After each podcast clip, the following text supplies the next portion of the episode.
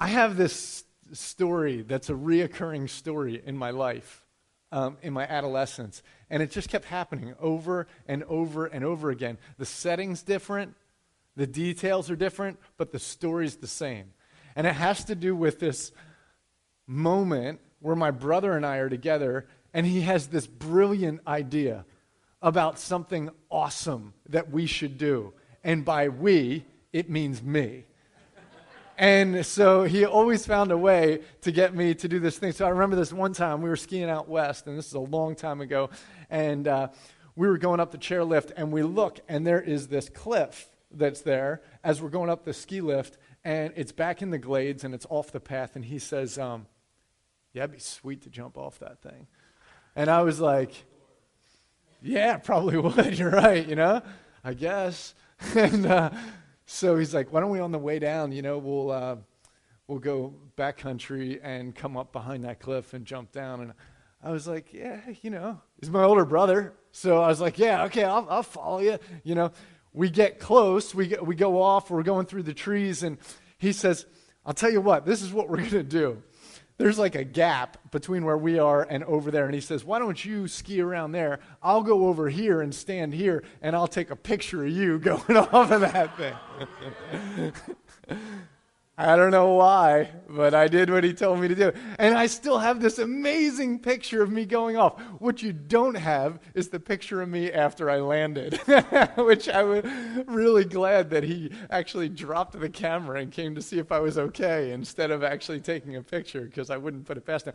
That story is repeated many times in my life in all sorts of scenarios, most of which I, I wish that I could take back, you know. Um, Many times we are asked to take risks in life. And sometimes we take risks because people ask us to. Sometimes that has to do with trust in relationships, where we're asked to trust someone and we're not sure that we can actually trust them. You know, there's this thing about trust, and there's this thing about getting off the, the clear path and stepping out in a way that's like, uh, this is off the trail here. Um, this is different than the way I understand life and the way it's working, and you're asking me to trust you this way. And in those moments, we all feel very uncomfortable. All of us feel that tension. And yet, there's this thing about God, and there's this thing about life that when we look back in our relationship with God and when we look back across life, some of the most amazing moments are the ones where we actually trusted in a way that took us out a little bit beyond the path. Now, granted, some of those times are the times where we got really hurt. And some of those times are where our hearts got tore apart. And some of the times we took financial losses. And, you know, just be, taking risk doesn't mean that things are going to go well by nature of the word risk. On the other hand, almost every adventure that you read about whether it's in the scriptures or whether it's in a, a, classic novel, almost every adventure has to do with a moment when the person, instead of just walking through normal life, something disrupts that. Oftentimes it has to be okay, I'm, I'm taking a, a path less traveled. I'm stepping out into a situation, something came at me that kind of disrupted life, and I had to deal with it. And all of those are the beginnings of what an adventure is all about. And in faith, and in our relationship with God, it is 100% adventure. That's what it's built on. That's what it's about. See, God is not a boring God. God is not interested in making a boring people. God doesn't have a problem with the normal and the routine and the discipline. As a matter of fact, God really encourages it. But God also understands that when He made us as creative beings to be in His image, that there is a wild nature to faith that calls us on a journey that is willing to risk and to step out in ways that make us very uncomfortable and yet allow the kingdom of God to move forward. Some of us do have a little bit in us that really likes the adventure. I think all of us do to some degree, some more than others. You know, there's people who were pioneers here in America who traveled across the country in order to uh, explore the other side of the nation. You know, there's those who are the adventurers. among us. And for them, sometimes the, the trust factor, the risk, isn't about going out and doing something crazy. It's about actually committing to something stable. You know what I mean? Like for some, it's like, oh man, I'm going to have a ball and chain. I, you know, and, that, and that's the risk. There's this, uh, there's this amazing novel that you know about that most people have heard of at this point called The Hobbit. You know about the story of The Hobbit. We, um, in our family, uh, read books together at times, listen to audiobooks together. We've already gone through The Lord of the Rings, but we just started The Hobbit as a family um, not too long ago. And the, the opening scene of The Hobbit, where it's talking about Bilbo Baggins, is describing a hobbit. And it's all, you know, about like fuzzy feet and being short and being lo- like loving food and loving other hobbits and being really hospitable and it just paints this like cute adorable stable picture of a fun-loving foodie you know? And that's like it's it's awesome. And then it's and then there's this one description that just like kind of encapsulates it all. And it's about the aversion to adventure. Like that the, the one thing that hobbits loathe that they don't like is adventure. And of course, that's the beginning of one of the greatest adventures written in modern history of The Hobbit, you know? And, and he, he eventually gets taken by Gandalf into this crazy, crazy adventure.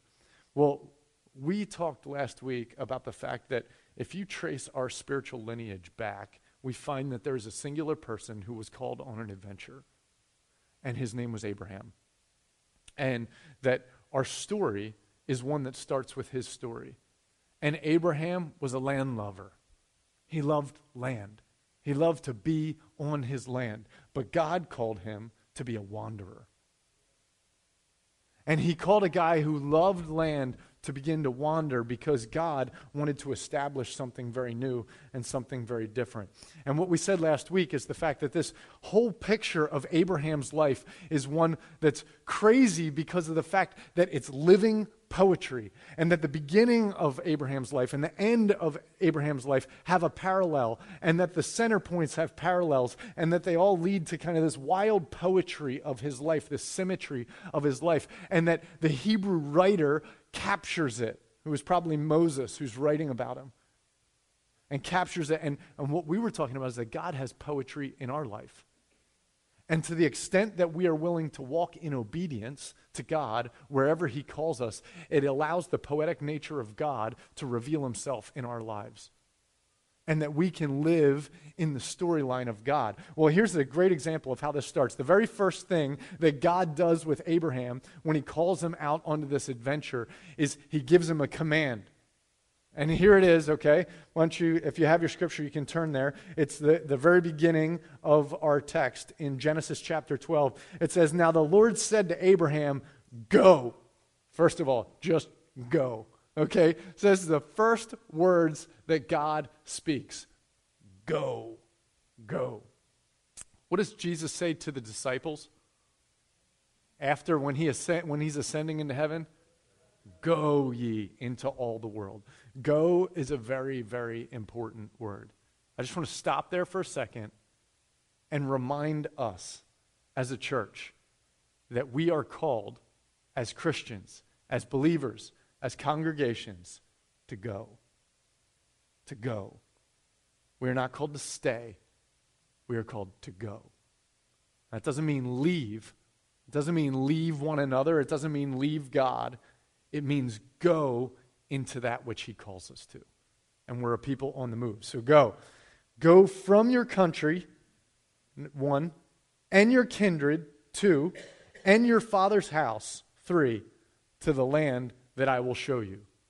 Okay? So leave your land, leave your people, leave your family, go to a land that I will show you. What's really interesting, the symmetry here, is that when you, when you turn to chapter 22, if you have your Bible, you can turn to chapter 22 for a second. And this will be the last big command that God gives. This is the end of the story of Abraham's life, and we'll eventually get to this. And so, um, at, at, the beginning of chapter 22, you know, this is one of the grand stories of Abraham when he has to, to he's called to sacrifice his son Isaac, as bizarre as that sounds. We'll get to it. But in verse 20, in chapter 2, verse 21, it's, chapter 22, verse 1. After these things, God tested Abraham and said to him, Abraham, and he said, Here I am. Now listen to verse 2, and listen to this in comparison to the command we just heard. Take your son, your only son Isaac, whom you love, and go to the land of Moriah and offer him there as a burnt offering on one of the mountains which I will tell you. Three part command take your son, your only son Isaac, whom you love, and go to this land, to this mountain I will show you. In the beginning of the story, what God says is leave your nation, leave your dad, leave your uh, people, leave your family, and go to a land that I'll show you. And at the end, he's saying, Take your son, your only son, the one who you love, and go to a mountain I will show you. And you see the parallels in how that language is being used. And what it's doing is it's setting up bookmarks at the beginning and the end of the story, and there's poetry all the way in between. And everything will work forward and backward from those two statements. Everything in Abraham's life is framed around two commands that God gives him. One at this moment when God says, go, and one all the way at the end where God again says, go.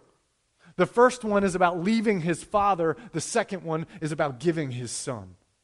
It's all in a storyline of something that starts way before him and ends way after him and allows him to be a part of the grand story of God. And what happens, what's amazing is when God says, Leave your home, your land, your father's place, and, and, and go, what he's doing is he's starting a new family. But in this new family, God is the father. And you know how absolutely essential it was to be rooted with your family because your family was the one who receives from God or receives from the Father, you receive from your dad the blessing, the patriarchal blessing.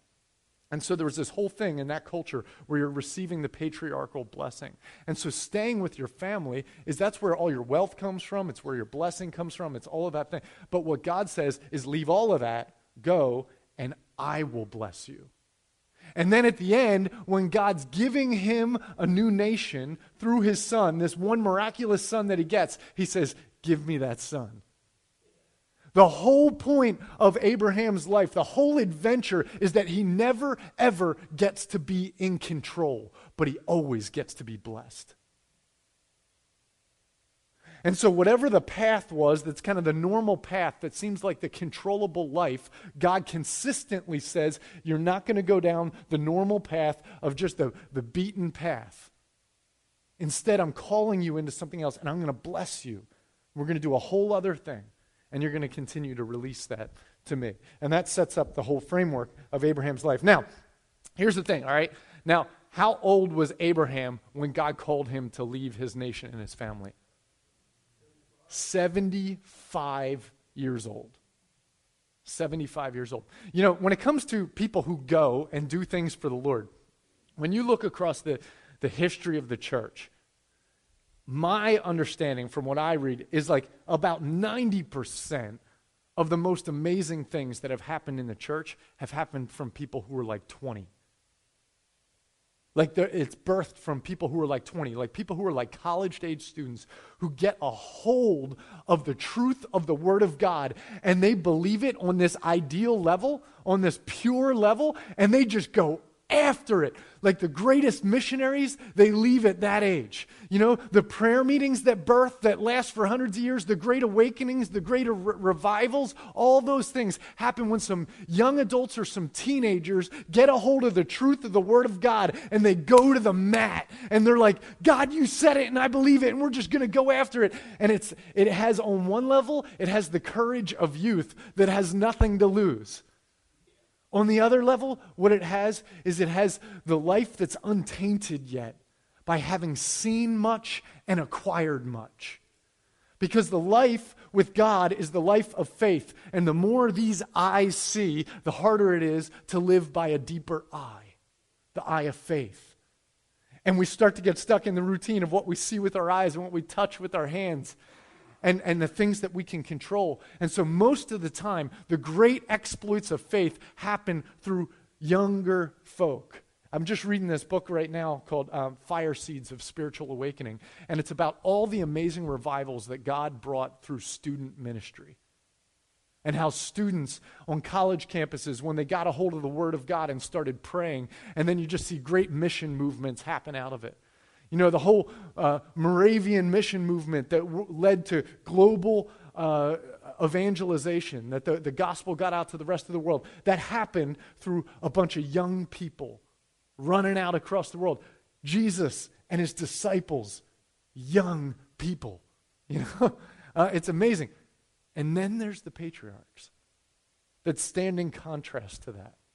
When you look at Abraham and when you look at Moses, you look at people who are well seasoned, who have lived life, who have seen a lot, and yet at the right time and in the right moment, God says, Go. You know how hard that must have been for Abraham? 75 years old. And we might say, well, yeah, but he lived to be 175. True. He hadn't even hit his midlife crisis yet. Except for this he and his wife were already past the age of childbirth.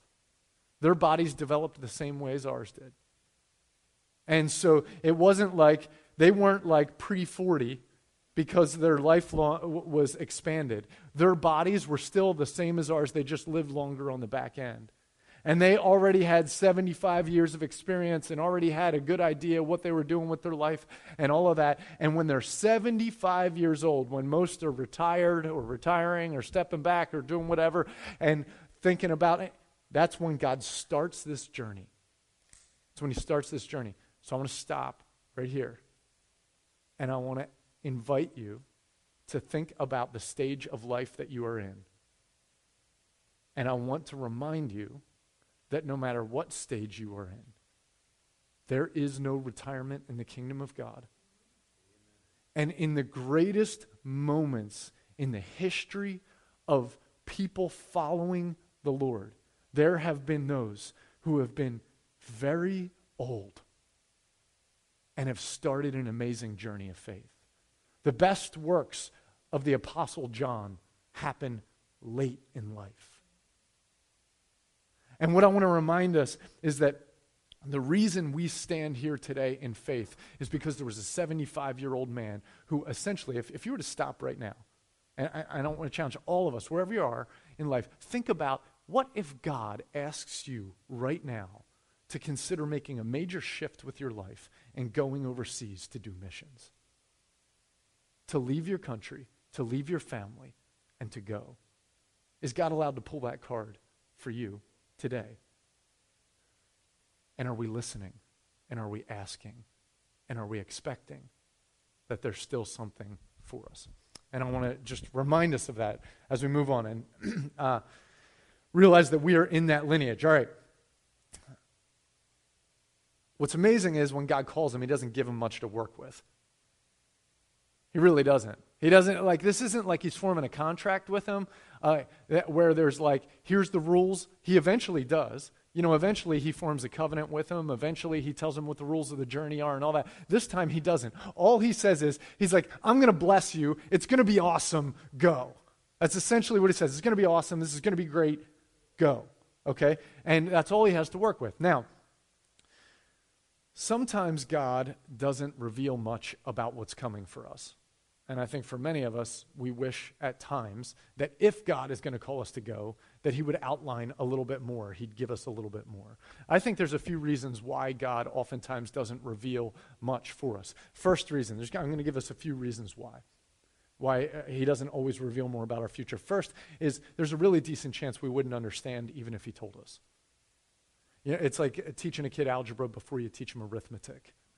You have to understand certain things before you understand other things. And when you're on a journey, there's no way that you can understand the journey, the, the, the, the uh, decision that we have to make 10 decisions down the road when we haven't had to walk the journey to get there.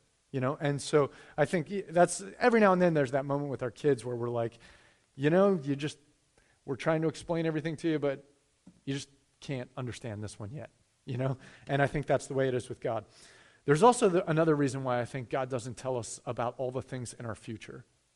Um, uh, one is because of fear. I mean, you know that moment where um, You have to wait to go into the principal's office. Oh, wait, none of you actually know that. Where you have that surgery that's coming and you're thinking about that surgery or that court date or whatever it is, that thing that you're worried about, you know, and I think sometimes it's God's grace that doesn't tell us what's in our future because then we'd have to sit there and obsess about it all the time. And when that time comes, we'll have the grace for it. But we don't need to know that. You know, we don't need to know that. We also tend to be a really impatient people. And so when God says, hey, this is out there, then we tend to be, you know, it's like a parent who doesn't know when to tell their kid about the exciting thing that's going to happen because they don't want to start the five minute clock that's like, are we, you know, are we there yet? Or like, has it been a week and a half yet? No, it's been like 30 seconds, you know, and that whole thing. And we tend to be that way with God, that if He puts something out in front of us, we tend to be extremely impatient. And I, I think in particular, what ends up happening is, is that we can very easily make the destination the point. Think about a, think about a family who is going on an RV trip and they're just wanting to have a great time together as a family, travel around the country and enjoy setting up camp, seeing these national parks, doing whatever. But the end destination is Disney. Don't tell the kid you're going to Disney because they're never going to enjoy the rest of the trip for what it is, right? I mean, like every time they're in this national park that could be cool and beautiful, all of a sudden it doesn't matter because it's like, are we going to Disney? And this is so boring compared to Disney, you know? But if we don't tell them that, then they can enjoy the journey. And so, God, oftentimes in our life, is limited in what He tells us out here because He realizes that we have this something inside of us that obsesses about the destination and can't actually be present in the moment with God. And so often we have this ability to miss everything that God's trying to reveal to us in the moment because we're so focused on what it is that we think is out there. And, and I think part of what that does is it leads us to this deep temptation that we have anyway, which is to be independent from God and to live the journey on our own. So if God says, All right, here's the journey, Tim, we're going to go to such and such a place in Alabama, and we're going to be there on such and such a date. So I punch that into my GPS, I put it in my car, I put it on my calendar, and then I go and live my life getting there. But what God actually wants is He wants to be the pilot. He wants to be in navigation with me. We're going on a journey. And while we might have a destination, he might also recognize, you know, there's a really cool restaurant over here I want to take you to, or I want you to see this scenic overlook. Or, you know, there's this whole adventure over here that I want us to go on. And in our lives, when we get to the place where we think about our relationship with God is something in the future, then we tend to really miss the ability to stay tuned into God's voice and walk presently with Him. And that's a temptation for all of us.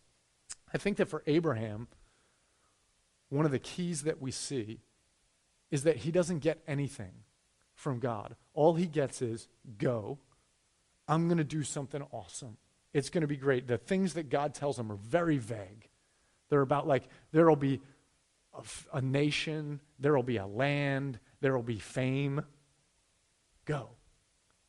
No plan as to how to get there. Just go. Why does Abraham say yes? Why does he choose to listen and obey? If he doesn't know exactly what's out there, if he doesn't know how to get there, then I think that we have to come to terms with the fact that the real reason why Abraham wanted to go anyway is because Abraham wanted to go on a journey with God. That if God's like, this is the way I'm going, come with me, he actually wanted to submit to God and wanted to live life with God. And that the point wasn't the end, the point was actually sticking with God. And he was attentive to God's voice and submissive to God's voice so he could stay in connection with God. And it's a pretty amazing thing how this happens because any step, any journey that we take with God always starts with faith. And there's a couple reasons why any journey with God always starts with faith. And, and the first is because God's invisible. And so God's invisible, therefore we can't see him with our eyes. We see him with our, the eye of our heart. And, but we also can't understand God. And so the journey with God is one where faith and trust, these two words, faith and trust, have deep connections. Faith is being able to see the things that I can't see with my eyes. Trust is being able to rely on someone when I can't understand why. Right? So I'm trusting in the character of that person. I'm trusting in the character of God and in the wisdom of God, even though I can't understand what He's asking me to do. That is just the flip side of the coin of faith. I'm believing that God exists, even though I can't see Him and I'm trusting that what God says is best, even though I don't understand it. So I think the, uh, the, one of the reasons why I think God doesn't allow himself to be seen is because the whole nature of our relationship with God is having to rely on things that we don't understand. And so believing, the, the first step in faith with God is just to believe that he exists. The second step, according to Hebrews, is that he is a rewarder of those who earnestly seek him. And so believing in God I don't see you, but I believe you. Trusting God is, I don't understand, but I will follow. And our whole relationship with God has this built in filter that says we can't control God in order to relate to God. I have to approach Him from a way that's out of control. I can't see, I can't understand, I have to trust. That's good. It keeps him God and me, the vassal down here who can't understand it. That's not God's control mechanism in my life to, because God's scared of me taking control. It's God's blessing to me that says the way I have to follow God is by understanding that he's in charge. Which means every ounce of my faith starts with me not understanding and yet choosing to obey. And that's what faith is. So each journey with God starts with this moment of faith. There's a philosopher, Soren Kierkegaard, maybe you've heard of him. He was a great philosopher, and he has this thing called the leap to faith. That's not a leap of faith, very different than a leap of faith is the leap to faith. And the leap to faith is this idea that you can take all the data and you can understand all the logic, but there's a moment that if you're actually going to have a living, dynamic relationship with God, you have to choose to believe. And no matter how much evidence there is for God all over the place, you will never prove God with evidence, you will prove God with faith. And there will be a moment when you're like, the evidence stacks up in favor of God. You know, it does because it's real and it's true. So all the evidence stacks up in that direction. But I actually have to choose at some point to believe and to trust God. And that's a matter of the heart. It's not just a matter of the mind. It's a matter of the will that says, I will choose to believe. That's not blind faith. The leap of faith means this doesn't make any sense, and I'm going to choose to believe something that doesn't make any sense, and it's just, that's just dumb. You know? The leap to faith is to say, this is very reasonable. God exists. God created the world. There's design all over the place. There's someone who has to know more than me. It's probably God. There's a history of people who have had faith, and it's led them to be very loving people throughout the history of humanity. It all makes sense. But in order for it to become real for me, I actually have to leap to faith. And that doesn't happen just once, that happens all the time, over and over in each adventure. And when we choose to take a leap to faith, what happens is faith itself is something that grows through practice. And so when we have faith for God in one moment, it makes our ability to have faith in God for the next moment that much stronger. Okay, so we can see things because since faith allows us to see the unseen, when I'm looking without faith at a situation, I'm like, I don't have any faith and I can't see anything. But then when I say, you know what, I'm going to believe that God exists, then I start to see God. And then God asks me to do something. And I'm like, that doesn't make any sense. I choose to trust God. And once I choose to trust Him, I see how that worked. And I'm like, now I want to follow God. And then God, now I'm looking for what God wants. So I'm reading his Bible and saying, What do you want? I want to submit more of my life to you. And he reveals more of it. And I'm like, That's awesome. And then I'm starting to have joy and love and I'm flowing and I'm growing in faith. Let me give you another example of this thing. Gonna, I got a couple pictures. We have this um, place, uh, uh, this place we like to jump off of a rock, okay, with our family. And a couple years ago, uh, I introduced the boys. There's a progressive set of rocks that get bigger here. I want to show you the picture. This is a picture of Colton and I jumping off the first rock, okay? And Colton at first was, he was worried about this. He was worried about this rock. It's about 10 foot or something like that. And so I'm holding on to his, his hand and we're jumping off there, you know, and he's trusting me. All right, so then the next picture is him jumping off by himself. Now dad's watching, right? And he's like, all right, and he's still a little shaky. Now the next picture, oh, we just moved to a higher rock. Okay? And now he's jumping off with dad again because it's like now dad's calling me to another step of faith. Okay? Next picture. Colton is getting confident and starting to show off. Okay? And he's feeling really good about himself. So then the next picture is Colton jumping off by himself off of a very high rock. And then finally, you will watch this last one. This is a video. And I don't know if you caught that. Can we hit that one one more time or not? Watch this. He's doing a little trick off at the top. Go ahead, fast forward. Yeah, anyway, he's doing this, this trick. And by the end, he's so confident. But you think, like a few minutes before, he was scared to jump off a 10 foot rock. But then he's doing a trick off of a 35 foot rock, not that much longer. And that's because dad is with him and he feels the confidence and he's like, oh.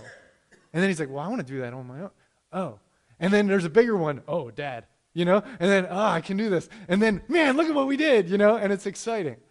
But then what happens is so all of that was a journey of faith, of trusting dad, and a great adventure in the process. But for me, like, that's just one journey of faith, one journey of trust. For me, that leads to another one where I say, I know, like, it can feel awkward to look at someone in the eye, an adult in the eye, and talk to them and have a conversation with them. But I'll stand here with you and let's have a conversation where you're looking at that adult in the eye and we're having a normal conversation. And then it grows into now you can kind of do that on your own. And we learn to grow and mature in different ways throughout life as we are called to, into maturity and trusting to do things that we're very uncomfortable doing as our authority, our Father, calls us into those moments. And Abraham, this first step in faith, is one that in some ways seems completely blind. But what's actually happening is God is choosing to tell this man that the most important thing in his life is to take a step in actually trusting him when he doesn't understand. And then there will be a whole lot more things that make sense. And then he can call him to trust more and more and more.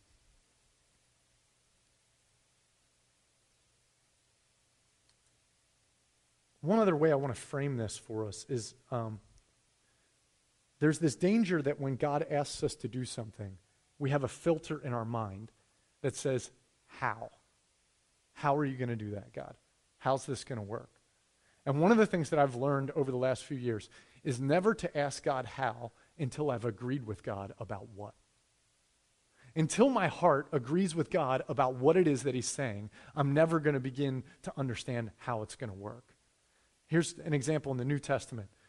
When the New Testament kicks off, the very beginning of the New Testament, there was two people who were, who were called to embrace something that God was saying with faith. Anybody remember what those two, those two people are? Beginning of the New Testament?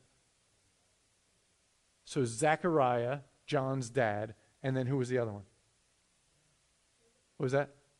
Mary. So there's two people who are going to have kids, and it doesn't make sense. One's way too young, and the other's way too old. Right? And the one who's way too old, when God says, Zechariah, you're going to have a baby, he's like, yeah, that's not going to happen. You know? How in the world would you do that? Interestingly, Mary also asks how. But when Mary asks how, she does it from a place of faith. She's like, okay, so I'm going to get pregnant. How's that going to work? You know? And so there's the curious nature of, I've agreed with you, but now, how's this going to work? Instruct me, lead me. As opposed to Zechariah, that's like, I'll believe it when you show it to me. One is full of faith, the other isn't. One is expecting that God's in charge and that God's right and that my job is to hear God's voice and submit to it. That's where Mary's heart was. That's why she was the mother of a whole other nation of the church, you know? It was amazing. Zechariah, in line with the, with the history of the patriarchs before, struggles, struggles to, to come to grips with faith. And when he was sitting there offering that prayer in the temple for the first time in his old age, he did not expect God to show up and to talk to him because he had kind of got used to God not being in charge. And so when God showed up and told him to do something, he wasn't ready to receive it. But young Mary was seeking the Lord with all her heart and was just waiting for the next word from God. And when God spoke, she agreed. And once she agreed, she said, Can't wait to see how this is going to work. And for us, it's always important when we're in our relationship with the Lord to say, What are you saying, God? What do you want? As soon as He's saying it, He's already revealed a bunch in here, so I have to agree with everything He says in here, whether I like it or not. And then I have to agree with where He's calling me and whether I understand it or not. And when I do, I start an adventure of faith. Verse 7, skip all the way to the end here. Um, verse 7, it says, Then the Lord appeared to Abraham and said, To your offspring I will give this land. How did God communicate with Abraham this time? And I keep using the word Abraham, by the way, instead of Abram, because his name changes. I don't have the mental discipline to wait to say Abraham. It's just going to be Abraham the whole time, okay? Um, so, uh, how does God reveal himself, communicate to Abraham this time versus the first time? You notice anything there in verse 7? He appeared. What does appear mean? He's visible. I don't know if that was in the physical or in the spiritual.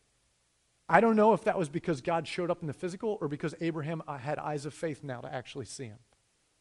What I do know is, is that we get to see God to the extent that we trust and obey God.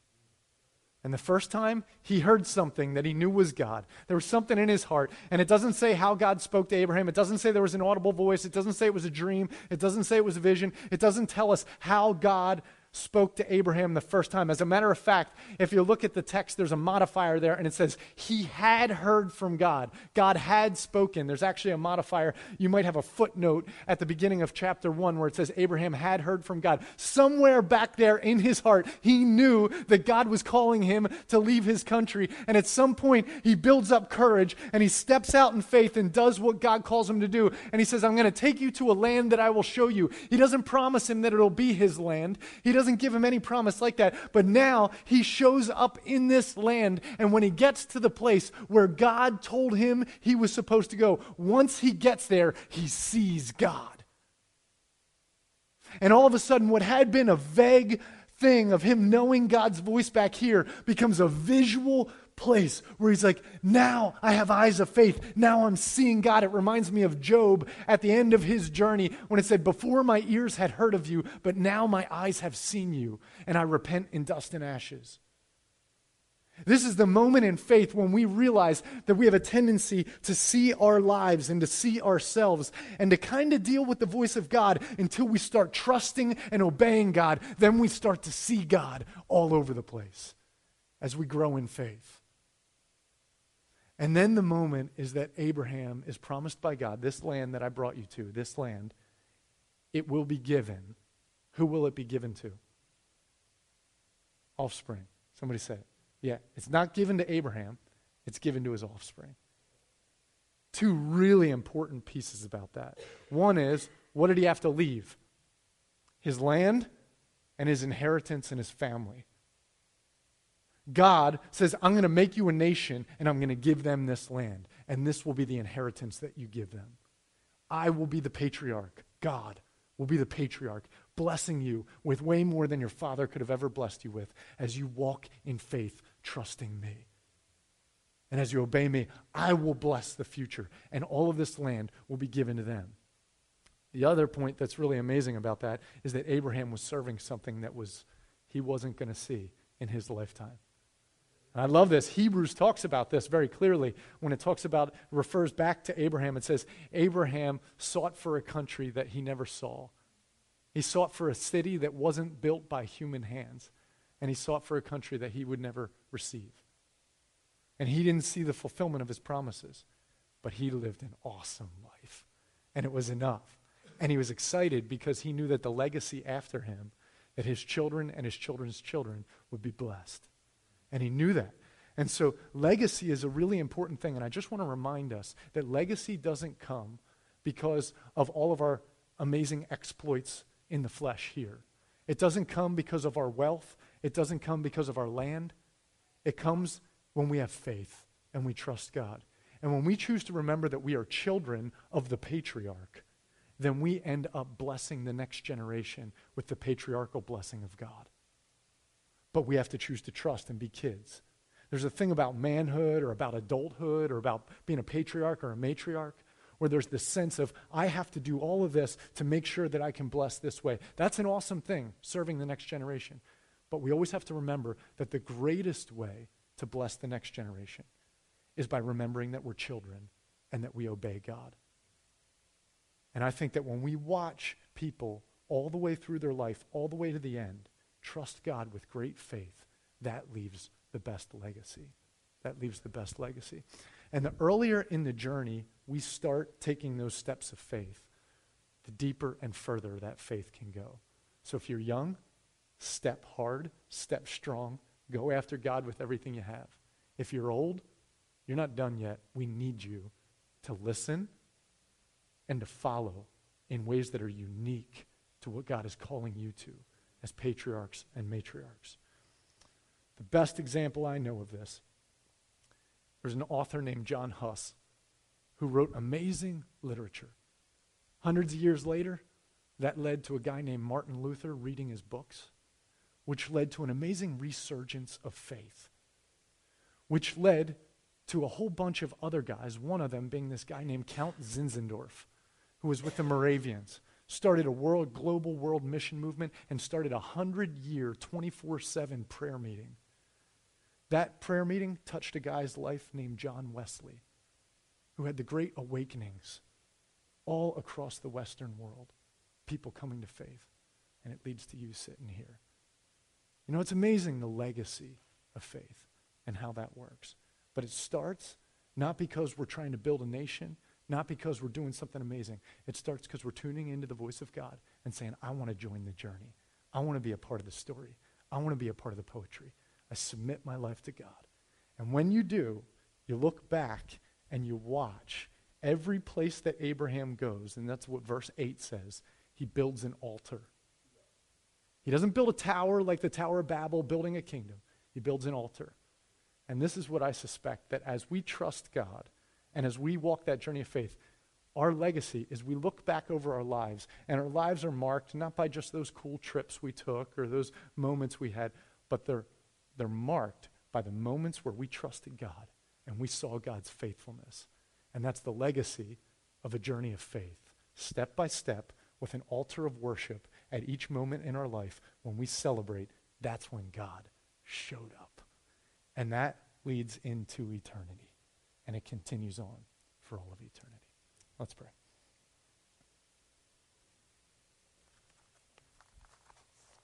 Father God, I thank you for your kindness to us in adopting us into your family.